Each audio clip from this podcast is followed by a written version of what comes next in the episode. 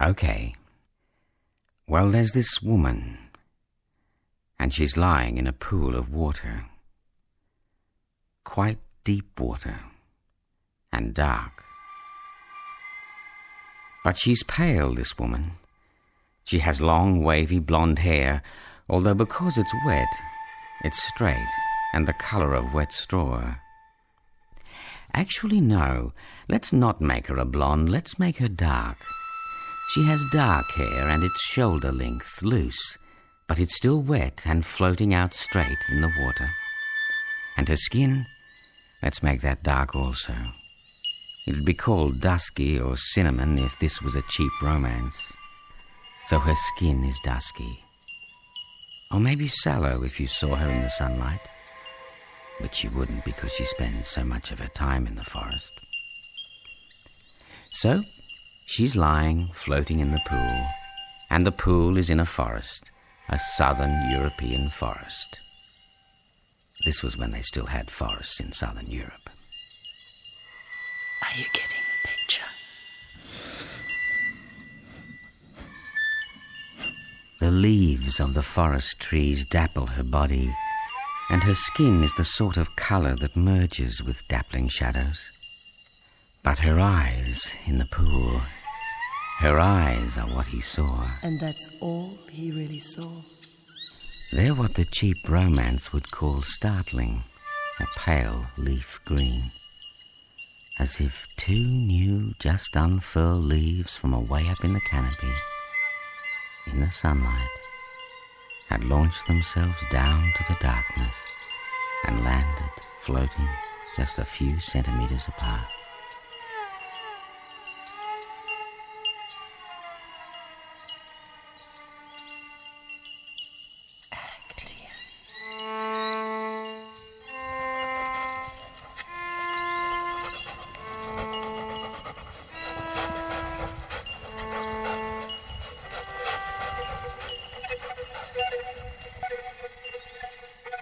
He's coming through the forest, pushing through the undergrowth.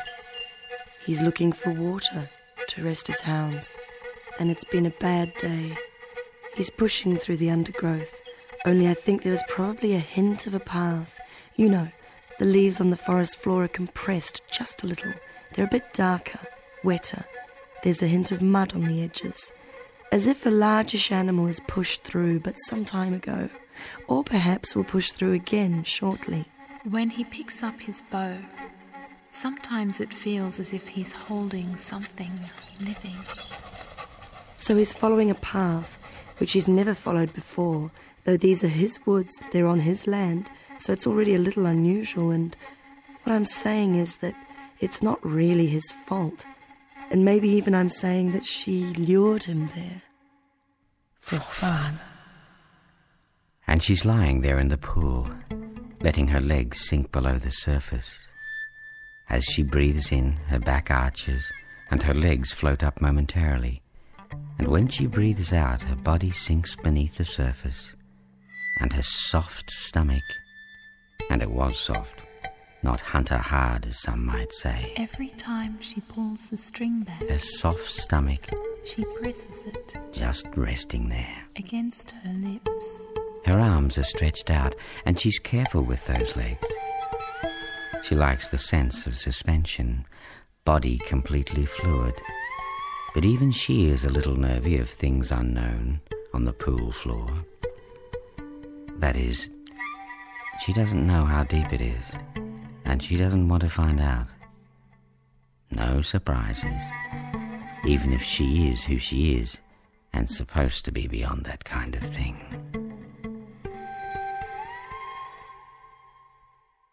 He hasn't told anyone this, but each of his arrows has a name. Now, if he were here, instead of pushing through that undergrowth at that moment on the other side of a world he thought flat at the time, when he thought about it, because he was a man of the moment and not given to thinking about other times and places, if he were here right now, he'd probably spent his time honing his sporting skills with someone like this man, his teacher and his hunting companion. Hold the bow in this and nice loose grip. Very loose grip. Don't want any tension in the bow hand. On your right hand, it's through like that. So you'll be using those two fingers below the eye and one finger above. Holding like so. Oh, that's it. That's two fletchings. Two fingers. And two similar coloured fletches and one odd colour.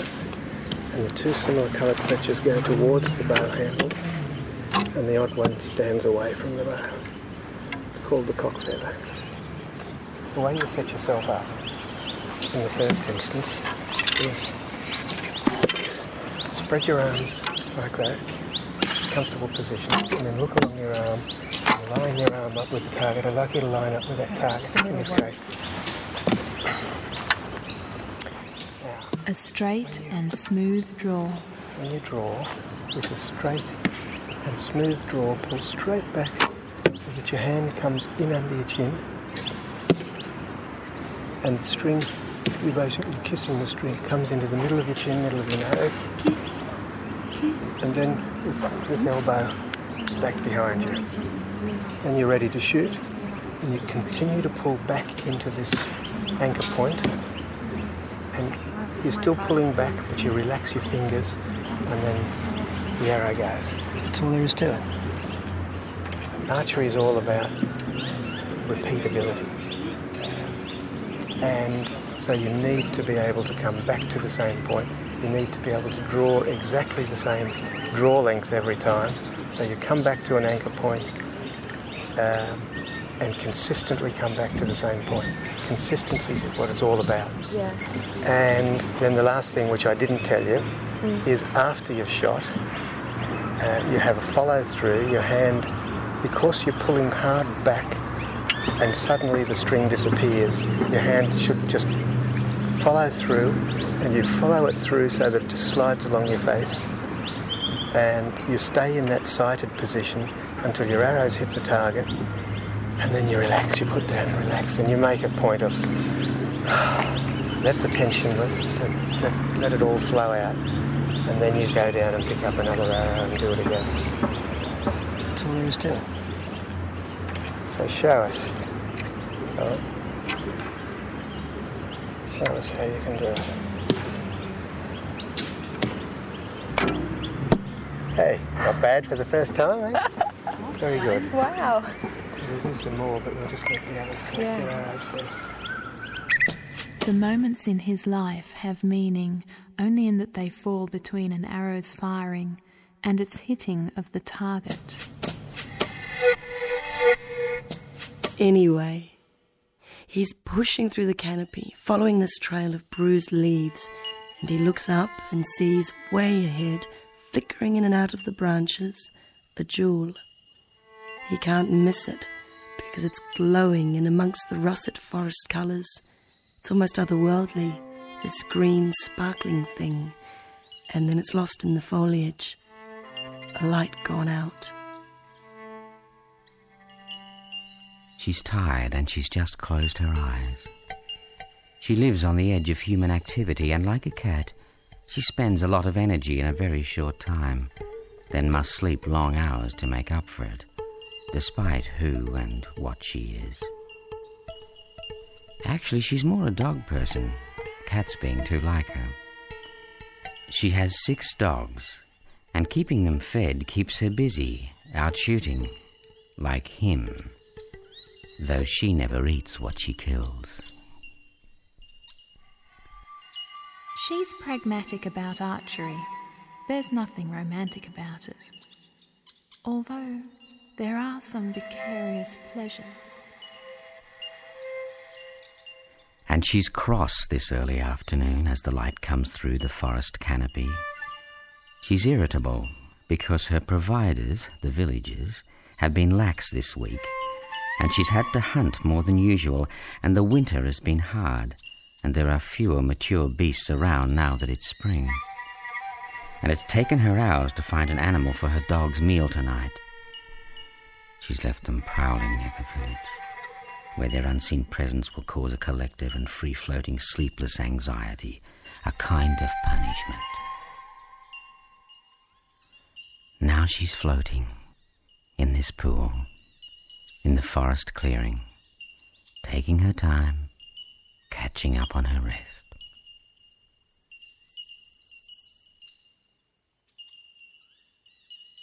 Sometimes when she thinks about shooting, she feels a little odd, an almost nervous thrill.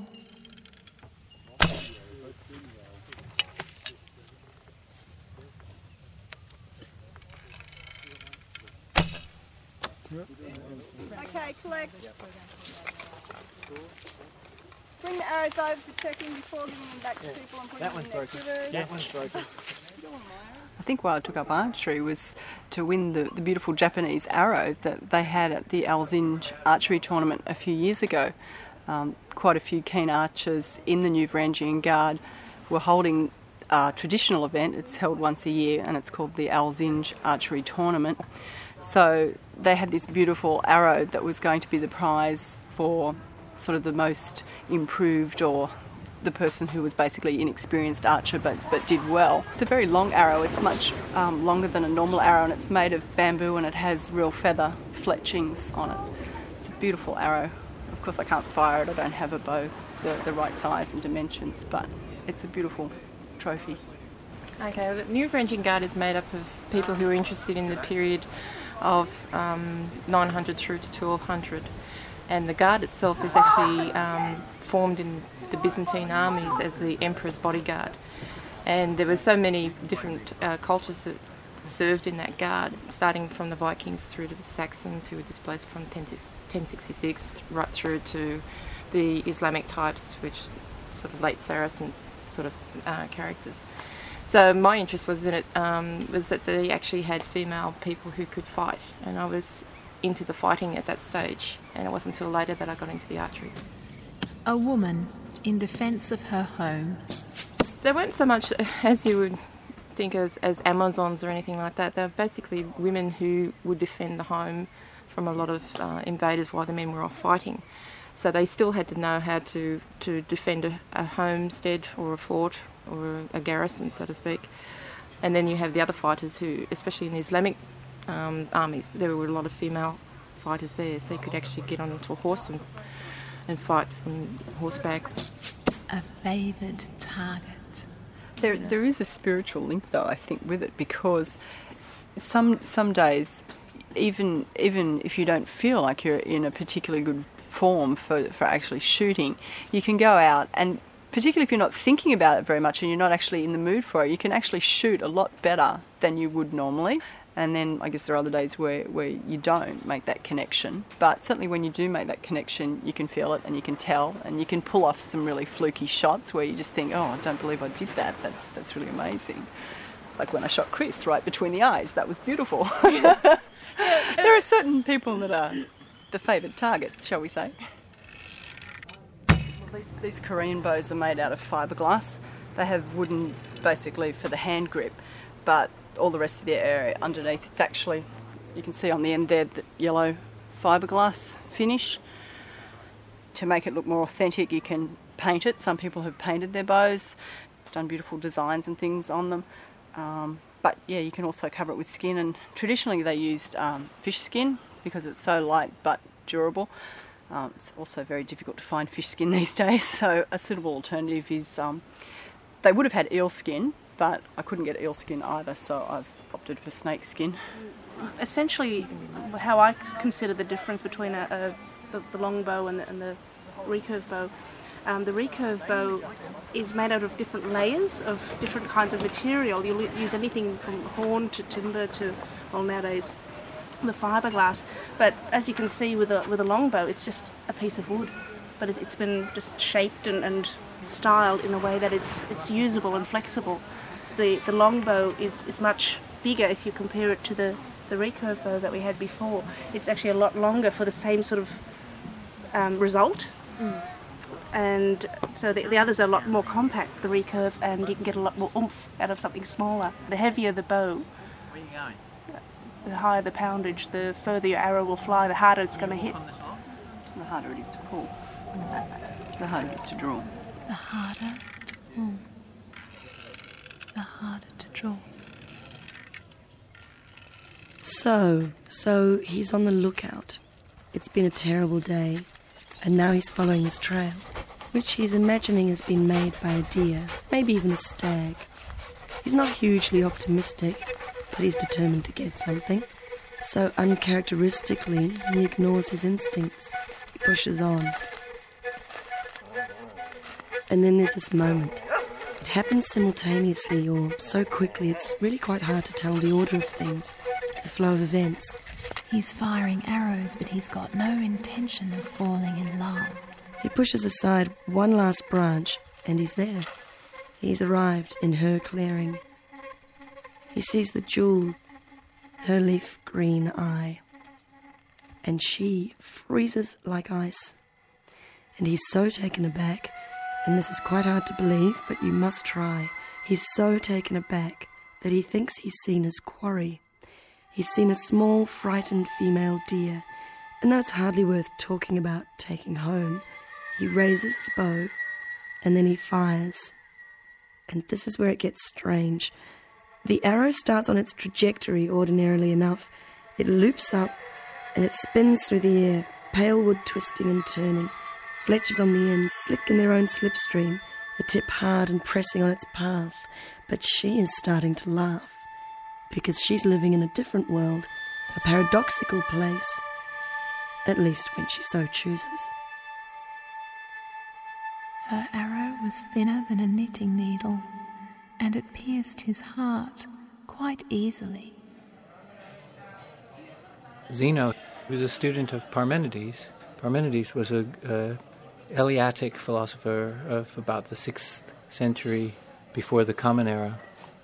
And he held a view which people found outrageous, and which people today, if they don't call outrageous, they call mystical. He held that all was one. And he was ridiculed even in ancient times.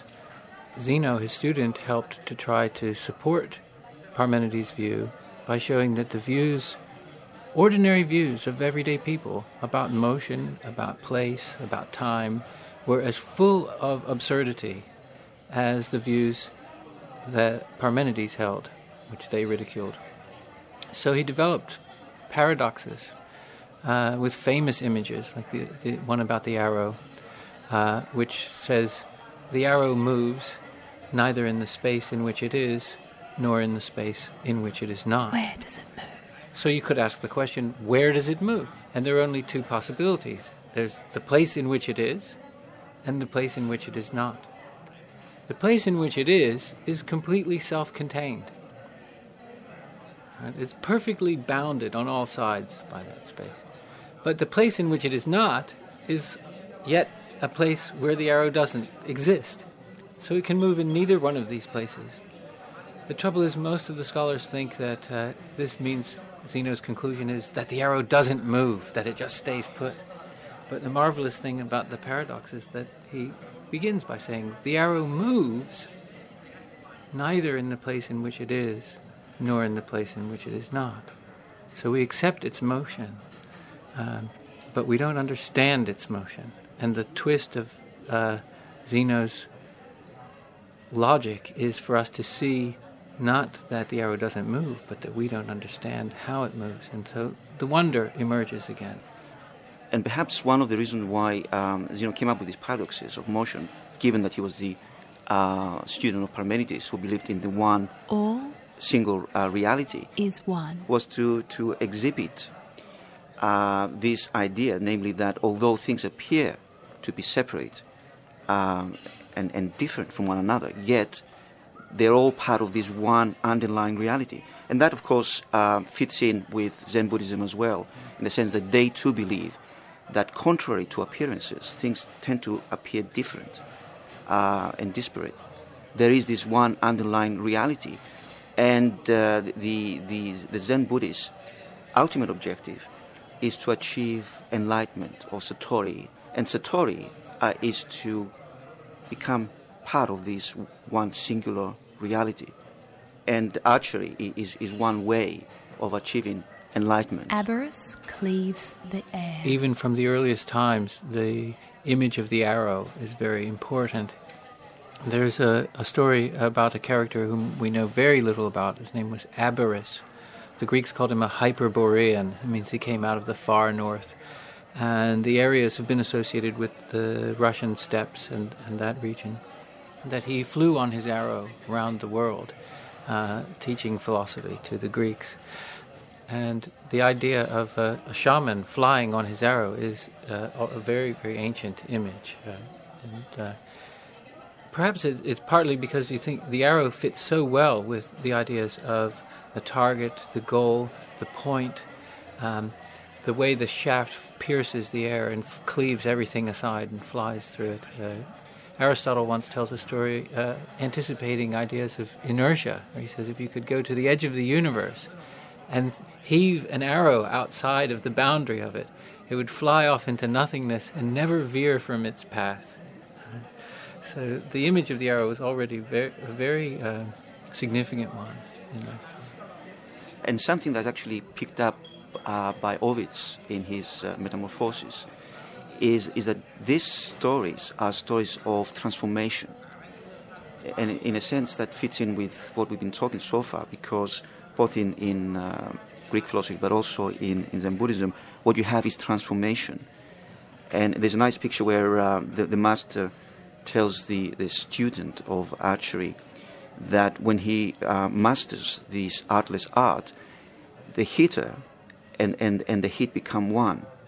So this transformation from being a separate being in the world, becoming part of this one single reality. So there's that element of transformation in this as well. The arrow and the unfortunate incident. The only time I've ever shot an arrow, I missed the target. As a child I was shooting arrows and missed the target completely and struck a beehive and had a bad incident as a result of that. So. Oh, that's wonderful. So here he is, having let fly so quickly, now standing frozen.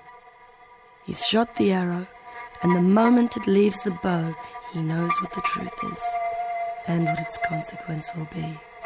He sees his quarry transform from trembling deer to laughing, naked, dripping woman. In the time between now and the raising of the bow, she's leapt from the pool to stand there, on the other side.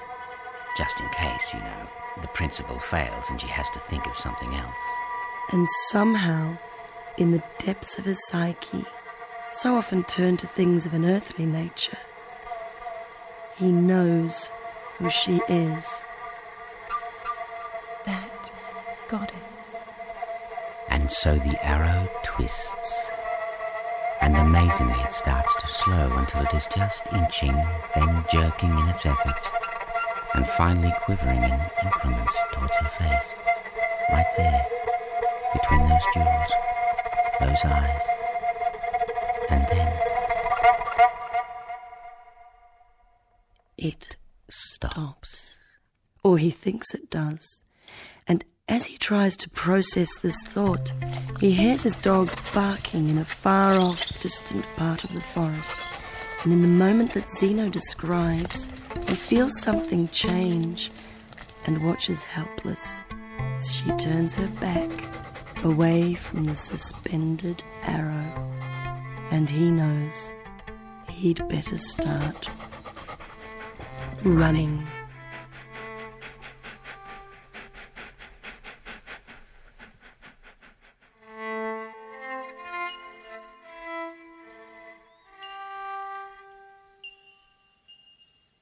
Artemis was the daughter of Leto and Apollo's twin sister. As soon as she was born, she had gone to find Zeus, her father, and begged from him not ornaments or jewellery, but a short tunic, hunting boots, a bow, and a quiver of arrows. Actaeon, son of Aristaeus and Autonoe, was himself a passionate huntsman. One day with his hounds he was chasing a stag when he came to the place where Artemis and her companions happened to be bathing. Enraged that a mortal should have seen her in her nakedness, Artemis changed Actaeon into a stag and set his own pack on him. The hounds tore him to pieces and devoured him.